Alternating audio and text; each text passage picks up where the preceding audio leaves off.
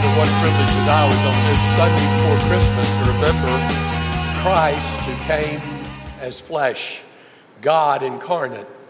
The Word came to dwell among us that we could really see the glory of God. Today we gather in your presence with joy and anticipation of what you have done for us and the anticipation of what you are going to do for us, not only today and in the journey of life, but what you have in store for us forever. Let our eyes today be focused on your truth. And I pray today when we leave, we'll have a better grasp of the Christ and the tree of Christmas. In Jesus' name, amen. I invite you to take your Bibles, if you would, and open to the book of Colossians this morning for our Christmas text as we think about the tree of Christmas. We've gone to Eden and seen the tree of the knowledge of good and evil. We've been to Marah and saw where a tree made the waters that were bitter sweet. We went to Elim and saw the oasis of trees that give rest for the journey. Today we want to come to the tree of Christmas. Look with me, if you would. Colossians chapter 1, and then we're going to look at chapter 2 and just some selected verses there. Colossians 1:15, here's what it has to say about Jesus. Jesus is the image, Colossians 1:15. He's the image of the invisible God. He's the firstborn over all creation because by him everything was created. Look at verse 19. God was pleased to have all the fullness not some of God, not a taste of God, not a glimpse of God, all the fullness of God to dwell in Him, and through Him to reconcile everything to Himself by making peace through the blood of His cross. What did He do at Christmas? He came to the world to be the sin sacrifice for all of mankind. And Paul would write to the church in Colossae, by doing so, he made peace through the blood of his cross, whether things on heaven or things in earth. Look at chapter 2, verse 12 having been buried with him 212 having been buried with him in baptism you were also raised with him through faith in the working of god who raised jesus from the dead. And when you were dead in trespasses and in the uncircumcision of your flesh he made you alive with him.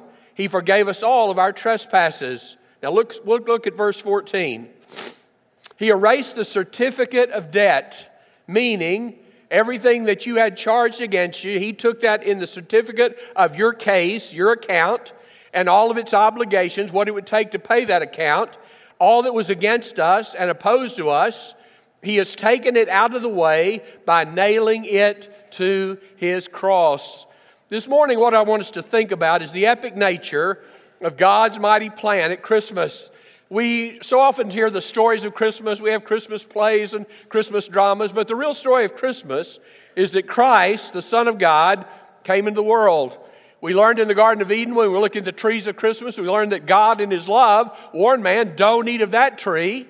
You eat of that tree, you're going to die. God, in His love, said, I'm trying to protect you. Same way a parent does with a child when they say near a stove, don't touch that, it's hot. Not because the parent's mean and doesn't want a child someday to use a stove, but they want to be aware that same stove that can cook your food can burn your hand. A parent will say to a child, Don't go jump in that pool, but if they don't know how to swim, don't you go jump in the pool. Not because they don't want the child to be cool in the summer and enjoy water, but if they can't swim, that pool that brings joy to many can be a place of death for a child that doesn't know how to swim. When God says don't, it's not because he doesn't love. He says the penalty, the potential for evil, the destruction that can cause is greater than you want to pay. And so God said to Adam and Eve, don't eat of that tree. But then as now, and now as then, we're more tempted at the tree of knowledge of good and evil than we are the tree of life. You don't meet many people say, My greatest quest is to know all that I can know of God and live as abundant life as I can in Jesus Christ. I've met a lot of people who say, we want a party hardy, and that doesn't mean in a positive sense. We're still drawn to the knowledge of tree of good and evil more than the tree of life. But God in His love warned us you eat of that tree, you're going to die. The minute Adam and Eve ate of that tree, death entered the world. Now think about it.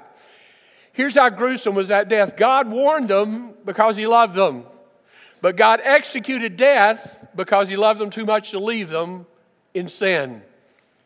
You would think ill of me today if I brought a five year old up to the platform, six year old, four year old, and I said to you, I'm going to show you the look on the face of Adam and Eve the day that God provided a sacrifice for them.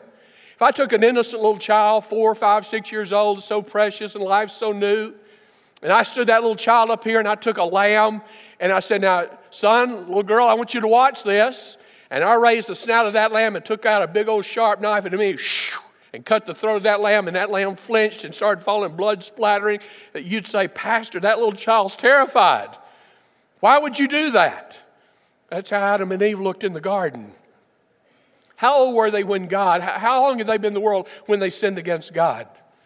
Was it the first afternoon? Was it the second day? Was it the third day? Was it a week later, two months later, six months later? How long had Adam and Eve been in the garden together before they ate of the tree? I don't know.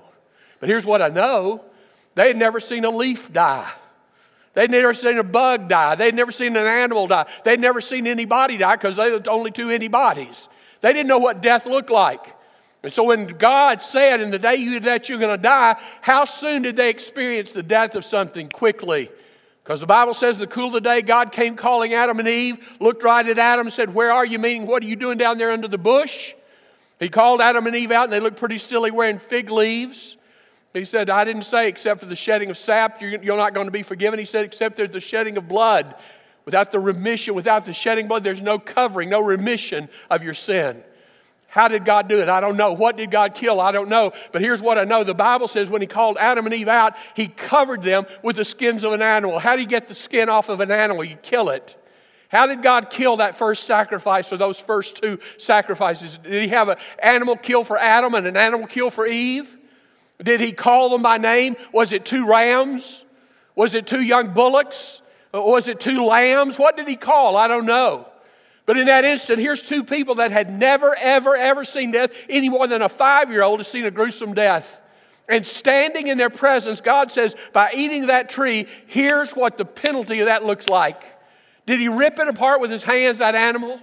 Did he just speak and it dropped dead and then he skinned it in one fell swoop? I don't know. But can you imagine the horror on Eve's face? Can you imagine the shock on Adam's face when suddenly everything they'd known in the garden was full of life? And now here was God who made it all, killing an animal to cover them with the blood so that their sin could be covered. What did that look like? How did they stand there? What, what were they thinking that moment? It wasn't good. And the Bible says because man had sinned, God brought a covering. Now, I don't want you to think, please don't ever think that God made man and was shocked when Adam sinned. The thing that amazes me the most about creation, because I'm not sure we'd be that noble, if you knew somebody was really going to hurt you and do everything they could to stand against you, not for a season, but for a lifetime, would you go in and say, make them? I, I don't mind, let them, let them hurt me forever. Now, some of you as parents know what that's like now, don't you? Because you had a son or you had a daughter and, and through the life, it's not been since they were very, very small when they brought you joy. When they became old enough to really be rebellious, they've broken your heart in 19 ways. You gave them life. God provided that life through you. You helped bring them in the world, but what they brought you is grief. Can you imagine God knowing that Adam is going to sin and he's going to sin, and he made them anyway? And the Bible says before he ever made Adam, the cross, the tree of Christmas, was on his mind. Just listen to scripture. 1 Peter 1:18. You were ransomed from the futile ways inherited from your forefathers. You were ransomed from the futile and empty ways of sin that you inherited from your forefathers. How? With the precious blood of Jesus. He was foreknown before the foundation of the world. When did the cross appear on Golgotha? in the mind of God before he ever shaped the dust into Adam. Listen at Revelation 13 8. It says of Jesus, He is the Lamb slain from the creation of the world. Jeremiah 23 5. The days are coming, says the Lord, when I'll raise up to David a righteous tree or branch. When was the tree in the mind of God? When he was given prophecies through Jeremiah. Listen to Isaiah 11. A shoot will come up from the very root or stump of Jesse, from his roots, a branch will bear fruit. When was the cross on the mind of God? After Adam sinned? No. Before Adam ever sinned, he knew what Adam was going to do and he made him anyway. And all of us that have come after, he knew we were going to sin and he gave us a shot at life anyway. That, that's, the amazing, that's the amazing part of God's mercy. The Bible said God sent his son. He, he sent his son into the world to provide for us redemption. God sent his son on a mission. That's what it says in the Gospel of John. God didn't send his son to the world to condemn the world, but to save the world through him. Why did Jesus come? Not to be cuddled, but to be crucified. He didn't come to have you um, uh, uh, uh, offer oohs and ahs over a baby. He came to listen to the wails of sin and take her penalty to the cross. For this cause he's come to the world. Matthew 121. What was his name? The angel said to Mary, You shall call his name Jesus. It's the Old Testament root Yeshua or Joshua. The word literally means Jehovah is salvation. Why did he come? Why did he come? His very name said he's coming to save his people. So the cross was in the mind of God. The tree was in the mind of God before the world ever was. Years ago, an artist by the name of William Holman Hunt painted a picture, and it's a picture of Jesus, maybe 18, 20, 22 years old. Before he began his earthly ministry, he's already up and a young man. The painting shows Jesus in his dad's carpenter shop. Most believe Joseph died early. And because Joseph died early, Jesus became, being the firstborn, he became more or less the breadwinner. He worked in the carpenter shop till he was 30 to provide a means for his, children, for his family and brothers and sisters to have something to eat. And so the picture that William Hunt painted, William Hunt Holman, Holman Hunt painted shows Jesus stretching. His young man been working and he's standing up to stretch as a carpenter would after working for a while. If you've been sitting or working on something or been over working on something, how you stretch to get the stiffness out. And behind Jesus in the picture is the wall of the carpenter shop. The sun is coming through the front of the shop. And when Jesus stretches his hands, the shadow of his hands uh, uh are, are, are stretched across a board that's holding all the awls and punches and tools of a carpenter. And as Jesus stretches, this hand is on one end of that, uh, one end with the awls and the punches, and this hand shadows on the other end of the, hall, uh, the, the, the, board with, with awls and, and punches. And so, what you see in the shadow, when Jesus stretches, as the sun comes through, you see the shadow of the cross. And here's Jesus, this young man, stretching as a carpenter, and yet behind him is always looming the cross, and it shows Mary on her knees working in the shop. And just as he stands up to stretch, as if he's going, Oh, Mary looks up and she sees the wall, and there's the shadow of the cross as her son stretches his arm. How soon was the cross in the life of Jesus? From the moment, from the, from the early days of creation, and the moment Christ came to the world, he knew why he was coming. Here's what the Bible said Jesus said, You can't take my life from me. No, no man takes my life from me. I offer it as a ransom for many. The Bible says when Christ came, it was the fulfillment uh, uh, of God's promise. Today we hear about the war on Christmas. Can I ask you a question? When was there not a war on Christmas? When was there not a war on Christmas? The Bible says when Jesus came to the world, the word went out immediately to all everywhere he tried to find everywhere Joseph tried to find lodging. There's no room, and there's no room for him today. The Bible says when he came into the world, he came to the Jews, he came into his own, and his own didn't want him. The Bible says that when he came into the world, Herod hated him. How much did he hate him? He had a decree go out that every two year old baby, that tells you how long it took the wise men to get to the house where Jesus was. He wasn't at the Nativity. The wise men were not at the Nativity. Their journey from Persia to where Jesus was was somewhere under two years because Herod said, Kill all the male babies in Bethlehem, two and under, believing, I'll get him I'll get him. I'll kill all the male babies there. The village of Bethlehem maybe was 200, 250 in the days of Jesus. So that means there was maybe, maybe 20 male babies, two and under, maybe. And people say, well, why didn't God spare those babies? Why don't we spare ours? We're not even shocked, we're, we're not, as a nation, not as a church, we're not shocked as a nation when the leading abortion provider in the nation says we dismember babies for the parts. And we say, So? so? People say, why didn't, they, why didn't Jesus spare the children of Bethlehem if he spared his own son? Jesus didn't spare his son. God didn't spare his son from death. All he did is delay it. He punched pause. And those male babies died in Bethlehem that night. Every mama with a newborn that first Christmas was squalling. But 33 years later, on a knobby hill outside Jerusalem, that one who was spared at Christmas would die for the sins of the whole world, extended on a cross, naked, for the whole world to see. God put the sin on him who knew no sin. You talking about a war on Christmas? When Jesus came, the Sadducees hated him, the Pharisees rejected him. In our nation, America has totally counted him out. We, we don't want Jesus. We don't want to mention Jesus. We don't want you to mention Jesus. We don't want songs about Christmas. We, we don't want our schools to say anything about Christmas.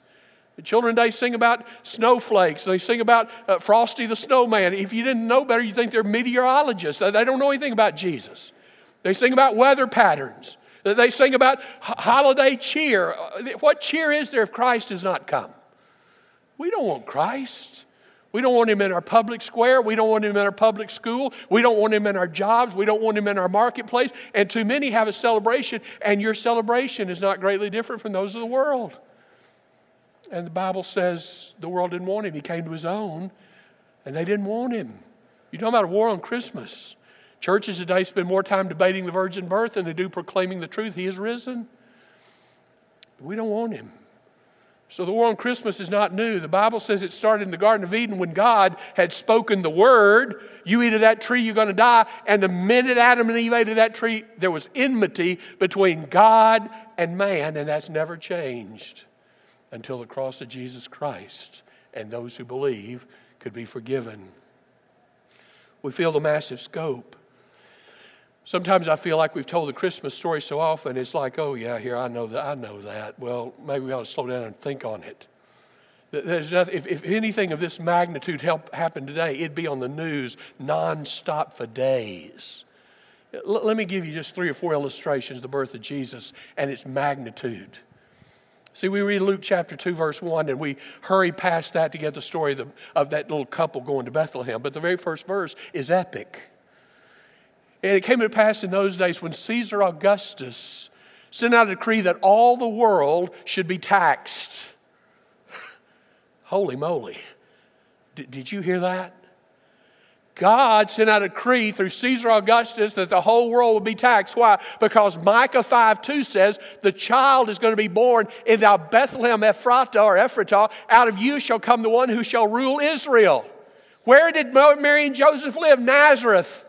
God moved an entire empire to get a couple from Nazareth to Bethlehem. So when she was great with child, she'd bring the child of God, the Son of God, into the place where Micah said, centuries before he was born, I need, he will be born in the city of David. And God moved the whole world to get two people to the right place. That's pretty epic.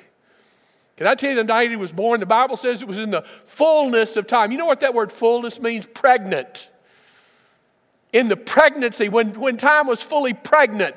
I've often thought it's amazing when it says that Mary was great with child. Some of you have been great with child in your lifetime. And poor lady that's about to give birth, she looks like she's miserable, and don't you dare ask her now, when does that do? She'll tell you, but her teeth will be gritted. She's ready to give birth to that baby. And it's miserable. I can't imagine if indeed the pictures are true, if indeed, I, have always thought Mary and Joseph came a little early, and while they were there, the time came that she would be delivered. I'm hoping she arrived on her seventh or eighth month. But if indeed it was the night, literally, that she just got to town, got off the burr, and gave birth, she was not a happy camper. Can you women imagine riding on the back of a burr at nine months pregnancy? Y'all never ridden on a burr, have you? Listen, if you rode on a burra 60 miles to get to a place of birth, you'd be calling your husband ugly names. Can you imagine this young couple? And she's on the back of a burro, and when she gets to Bethlehem, she gives birth because she was great with child. The, the time was imminent.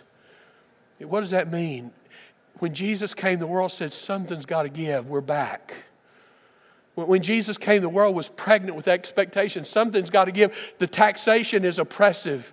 The military fighting is continuous. We have guards everywhere. These Roman soldiers are everywhere. We can't go, we can't go anywhere without being stopped and have to give an ID or give an account. I'm so tired of soldiers get, checking on me. I'm so tired of these taxes. I, am so tired of not being able to make a living. Our, our children are struggling. Our families are struggling. It's just, it, something needs to happen.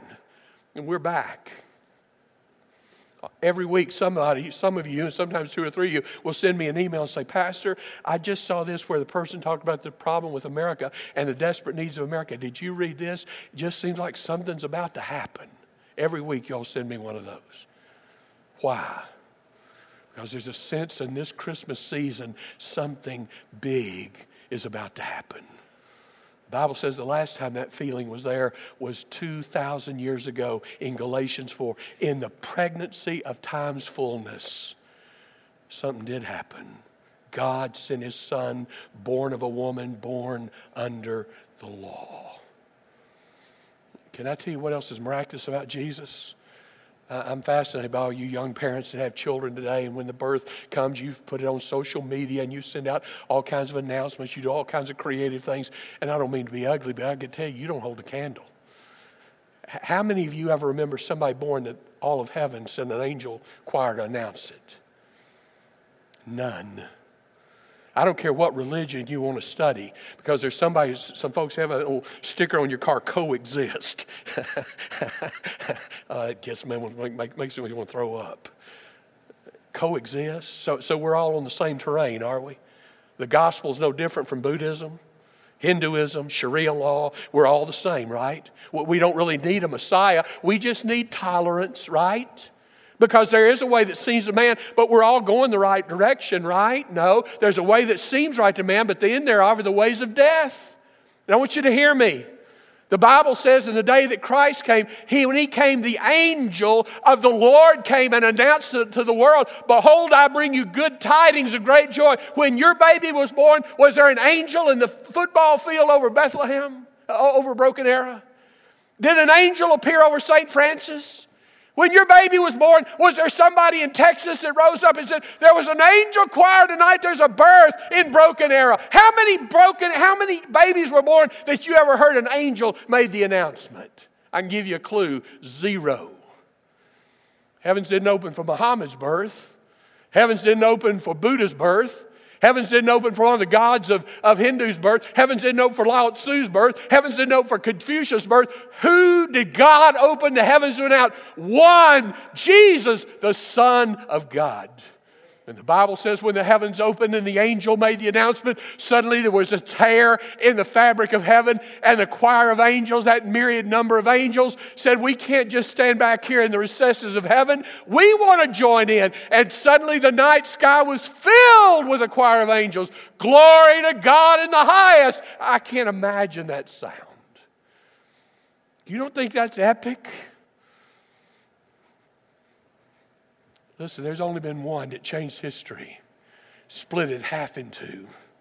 His name's Jesus. The Bible says when he came, when he came, angels answered. Then the, the last thing, real quickly. We've read this so often, we don't, we, it doesn't even faze us. These wise men had traveled somewhere just under two years to get from Persia, which is modern day Iran, to Bethlehem. They followed a star. I believe it's because Daniel went there in the area of Babylon eight centuries before.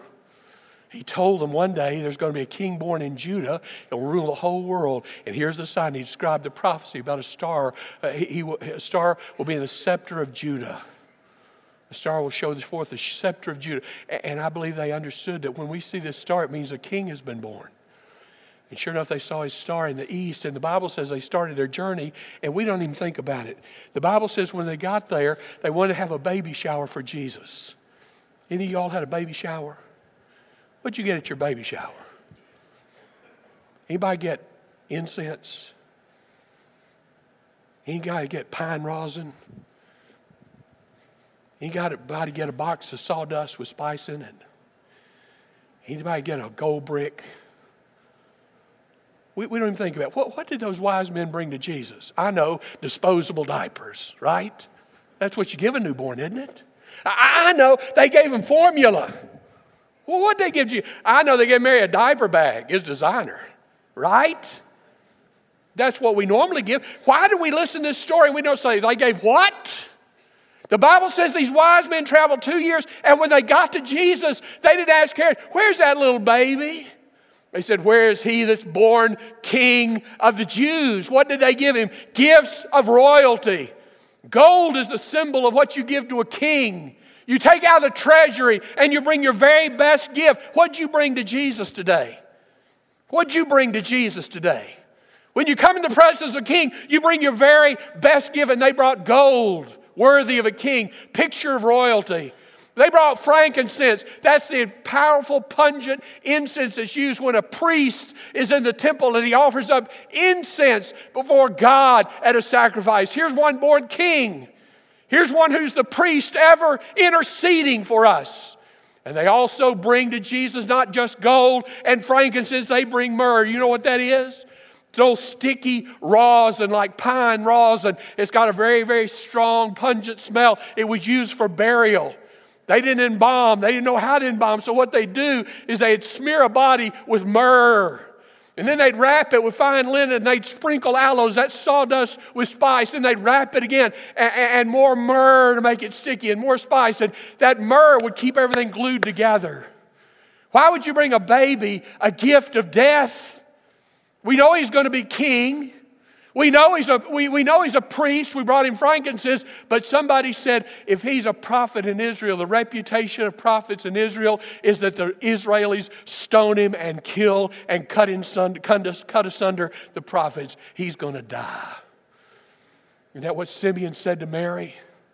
When that aged man who was waiting in the temple and begged God, I don't want to die till I can see the salvation of Israel. And when he saw Jesus, he said to Mary, and there's a spear that will pierce your soul also. Why did they bring him gold? He's a king. Why did they bring him frankincense? He's our high priest ever interceding for us. Why did they bring him myrrh? Because Israel, as America, we reject any prophetic message that says you better repent or you're going to perish. We're not listening either. And the same fate awaits us.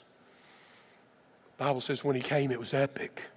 When he came, his birth announced his mission. I find it interesting. Years ago, there was a, of course, it doesn't mean anything now. I need choruses longer than 10 years old, it's ancient, but some years ago, there was a chorus, a song. Michael W. Smith recorded it. Here's what it says Tears are falling, hearts are breaking. How we need to hear from God, true or false. Listen to this tears are falling, hearts are breaking. How we need to hear from God. You've been promised. We've been waiting. Welcome, Holy Child. Hope you don't mind our manger. How I wish we would have known. But long awaited, holy stranger, make yourself at home. Please make yourself at home. Bring your peace into our violence. Oh my. Bid our hungry souls be filled. We're all now breaking heaven's silence. Welcome to our world. Welcome to our world. Now, listen to this fragile finger. What's the picture of? You ever held a little newborn's hand? A little one year old's hand? Fragile. Listen, fragile finger sent to heal us. Tender brow prepared for them. Tiny heart whose blood will save us unto us is born. I love this phrase. So wrap our injured flesh around you. Breathe our air and walk our sod rob our sin and make us holy, perfect Son of God. When he came, his work was epic, but his work is also highly engaging. How, many of you know what your baby was thinking when he, he or she was born? How many of you transcript of their thoughts when they were getting born? How many of you? I didn't think so. I want you to see this because if I don't see it, you'll say, Now, where did he say? So turn with me. I want you to turn to Hebrews just a minute. Hebrews chapter 10. The Hebrews writer is quoting Psalm 40, but the translation that he uses in Hebrews 10 is much clearer. What was Jesus thinking when he came into the world? Why did he come as a baby? Hebrews 10, look with me in verse 5. Hebrews 10, verse 5, the thoughts of the Master. Look, Jesus thought, sacrifice and offering you did not desire Sacrifice and offering, Jesus said, you did not desire, but a body you prepared for me. With burnt offerings and sin offerings you were not pleased. And then I said, Here am I. It's written about me in the scroll. Here am I. I've come to do your will, my God. Why did he come? He came to die on a cross. He, didn't just come. Many people say, I just think he was a good man. He was a great man but that's not enough. I, I just love the fact he was a healer. He was a healer, but that's not enough. I, I think he's the greatest preacher ever. Though there's no contest, you're exactly right, but that's not enough. Jesus said, I've come that I might I've come not to offer condemnation, but that the world through me might be saved. He said, I've come to offer my life as a ransom for many. I've come to pay the debt of sin that's written against you. He came to die on a cross. Galatians 3:13 says, "Cursed is everyone who hangs on a tree. Christ redeemed us from the curse." Listen, just listen. 1 Corinthians 18 and, and then verse 23. Scripture says, God was pleased through the foolishness, or let me back up, 1 Corinthians 8, 118. For the message of the cross is foolishness to those perishing. But to us who are being saved is the power of God. Now listen verse 22 and 23, 1 Corinthians 1. The Jews demand signs and Greeks look for wisdom, but we preach Christ crucified. Look, a stumbling block to Jews and foolishness to Gentiles. What does that mean? When the Jews were studying for the coming of the Messiah, they were looking for somebody like David that's what we're looking for. Boy, I hope somebody comes with a strong military arm and knocks ISIS into eternity. Isn't that what we're looking for? We're looking the wrong direction. Well, I'll tell you right now, I hope we get somebody smart enough to run this economy. We're heading in the wrong direction. Isn't that what Israel was looking for? Get these Romans off our back where we make a living. Isn't that what we're looking for? Well, I'll tell you right now, I wish somebody'd come and elevate our nation. We're, we just, we've lost all, we've lost all our standing in the nations of the world. Jesus, the, the Israelis said, I remember when David's kingdom, we were called the golden era, and from Jerusalem, the whole world was ruled. Why can't we get back? Isn't that what we're listening for? We're looking the wrong direction. Here's what the Bible says Christ came. Christ came and he offered salvation. But look at this it is a stumbling block to the Jews. You know the Greek word? It's a scandal, scandalon. Preaching Jesus the Jews is scandalous. Why would you Gentiles believe a Messiah would come in the world to die on the cross? Everybody knows Messiah's coming to bring us political reestablishment and exalt the nation of Israel. Messiahs don't die on crosses. You all are absolutely scandalous. That's what Paul said. And he says to the Greeks who are intellectual, PhDs, by the way, you know today if you teach or if you were to say, I believe the world was created, you're not granted a job at a major university. They say that's intellectual stupidity. I remember when evolution was a theory. The Bible says if you believe that Jesus is the Son of God, that's to the world foolishness. You know what the word is? Moronic. Moria. Moronic. If you are dumb enough to believe Jesus is the Son of God, you're nothing more than a moron. Isn't that what the world thinks about us? I try to get my news from a lot of sources. If I left to myself, I'd only watch and read conservative news, but I find out the world doesn't think like us. I was reading one this week, and an article in this particular liberal news outlet said the world can never talk about Islamic terrorists without including Christian, terror, Christian terrorists like Adolf Hitler. Y'all not listening. How many of you think Adolf Hitler was a great Sunday school teacher?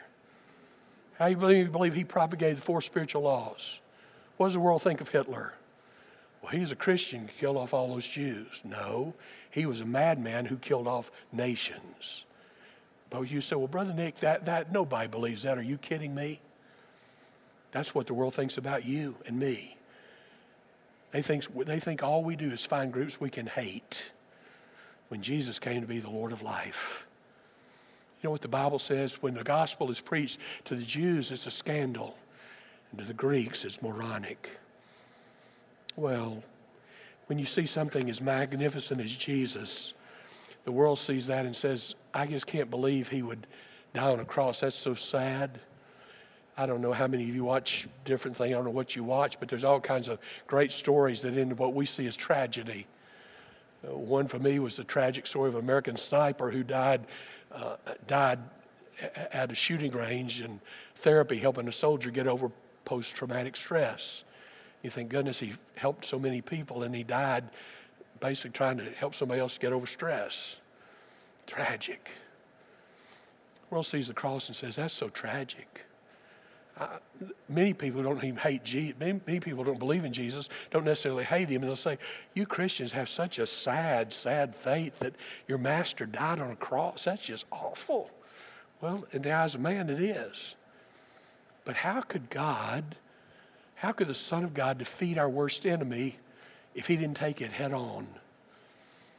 And the Bible says when he died on the cross, he shouted from the cross, It is finished. The work has been done. And he was on his way into death, so that by tasting of death for all of us, when he came out of the grave, he had said, I have taken the very worst that Satan could throw at me at temptations. I've taken the rejection of the religious. I've taken the ridicule uh, of the intellectuals. I've taken uh, people who despise me because I didn't fit their mold. And I even was obedient to the death of a cross and died shamelessly, stripped naked on a spit on a hill like a piece of meat hung out in the sun to dry. I tasted of death. I have entered the grave where I went in for three days, and death could not hold him. The grave could not seal him. The grave clothes could not bind him. And he came alive from the grave. Why? Because that is not the end, that's the comma. That's where he paid for our sin. That's where he offered himself for death. That's where he entered the grave for us so that he could come victorious. And on Christmas, we're not here to cuddle a baby, we're here to crown him king. He's the Lord of glory. He paid for our sin. He came alive from the grave so that when you and I go to a funeral, there's not great weeping of I'll never see you again. You can say, until later at the throne of God, we will be reunited. Jesus Christ tasted death for all of us and came alive that we can live forevermore. Listen, that split history into two parts before he came and in the year of our living Christ. That's the story of Christmas. If you just go to the manger and say, that's cute, don't bother. Go look at an incubator in the hospital. If you just see Jesus as that cuddly little child of Mary, that's as far as you go, don't bother. But if you take Jesus and say, What did he do for us? What did it say in Colossians? He took our every certificate of our debt and he nailed it to the tree. You know what that means? Somewhere, if you borrowed money to buy a house, somewhere in a bank, wherever you borrowed the money, They've got, your, they've got the, the, the, the contract you signed that said, I'm going to borrow how many thousand dollars. Here's the date I borrowed it. Here's how long I'm going to have the loan. Here's the interest rate. And I've signed and agreed all the, all the stipulations of that contract. And somewhere in a bank is your name on a contract to borrow money. You borrowed money for a car, same thing. Whatever you got, wherever you got debt, you signed something that you're responsible. You know what the Bible says? Every time you commit a sin, your debt increases. Some of you have been shopping this Christmas and your credit card was rejected, wasn't it? And what they say? It says you don't have any money. You don't have anything left on this card, and you t- your face turns red. You see, you're overdrawn. You got too much debt. You know what happens with you and me? When we sin against God, the certificate of our debt just keeps growing. Some of us have a book, some of us have a trilogy, some of us have an encyclopedia set. Do you know what it means when it says Jesus nailed your certificate of debt to the tree?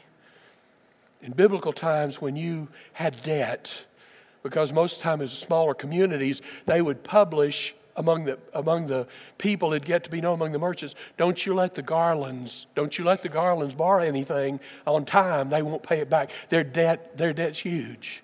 And so it would be posted, don't, we do not take credit, but we will not give credit for these people.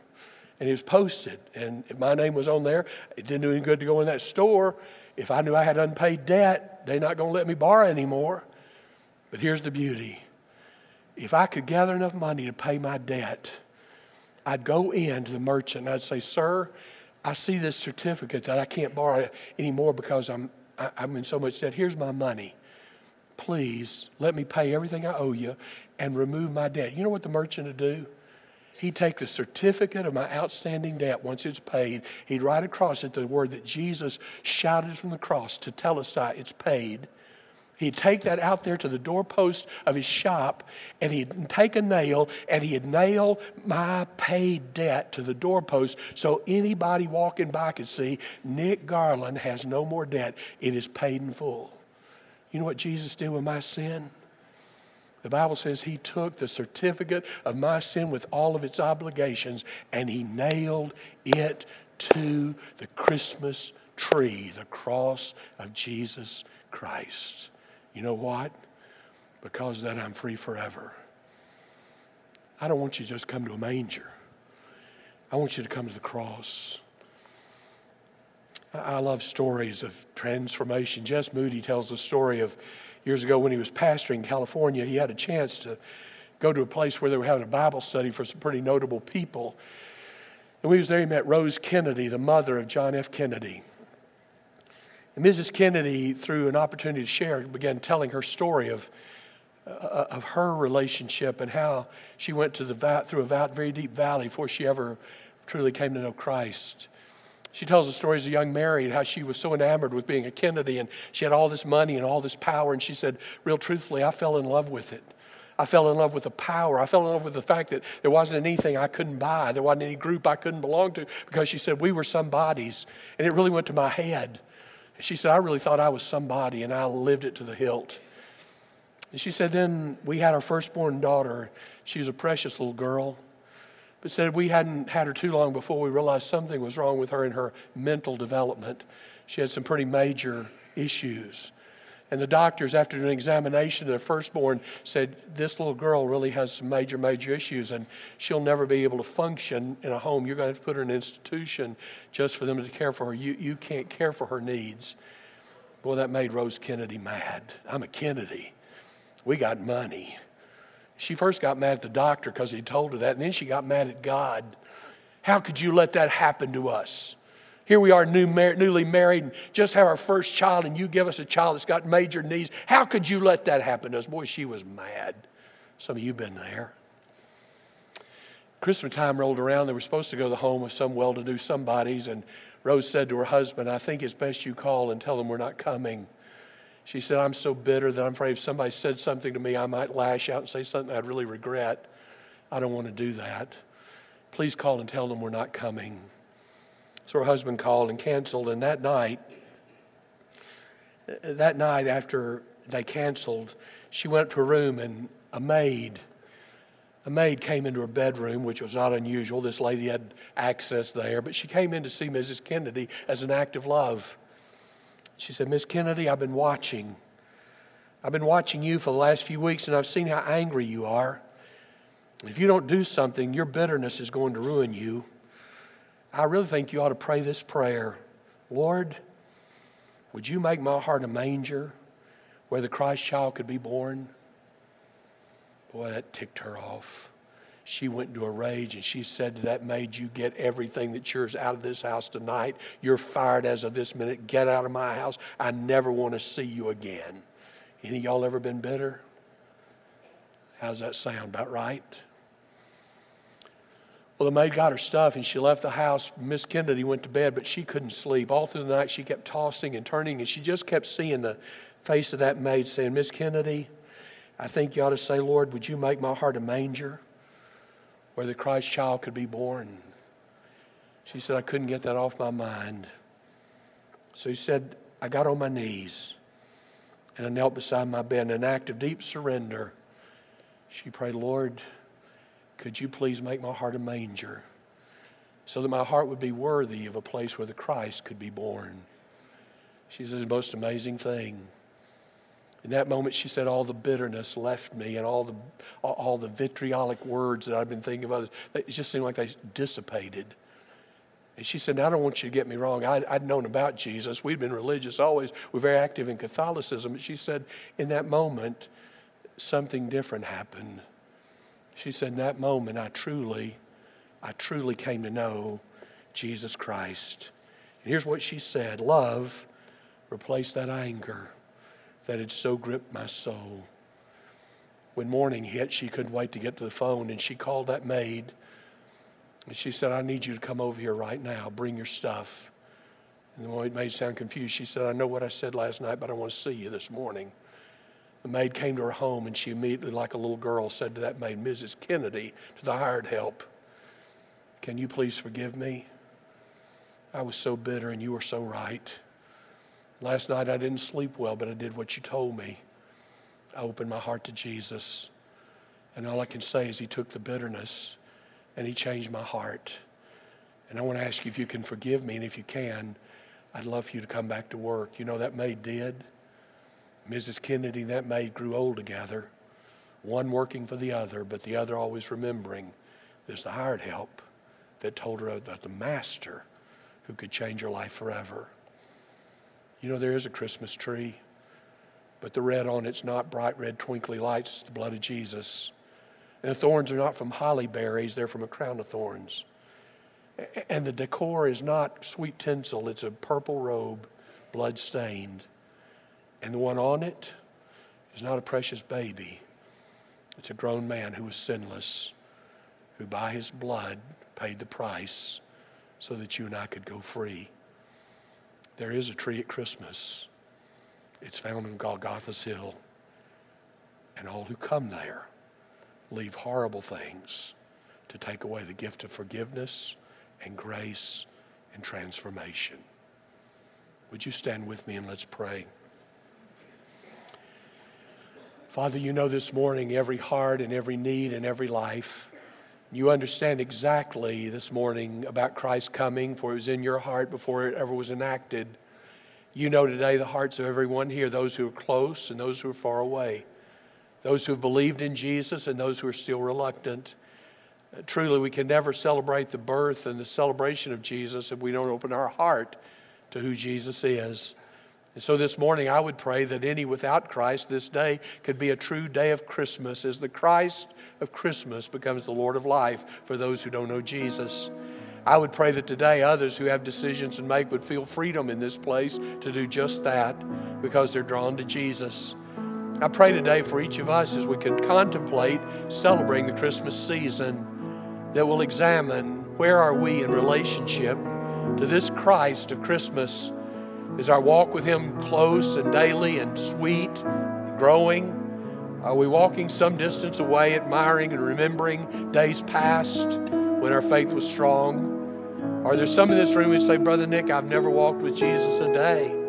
I don't know Him. Well, I got to believe if you're in church, it's because you want to. You want to know Him, or you wouldn't be here. And so today, wherever you are in relationship to Christ, I would invite you in this invitation to come to Him.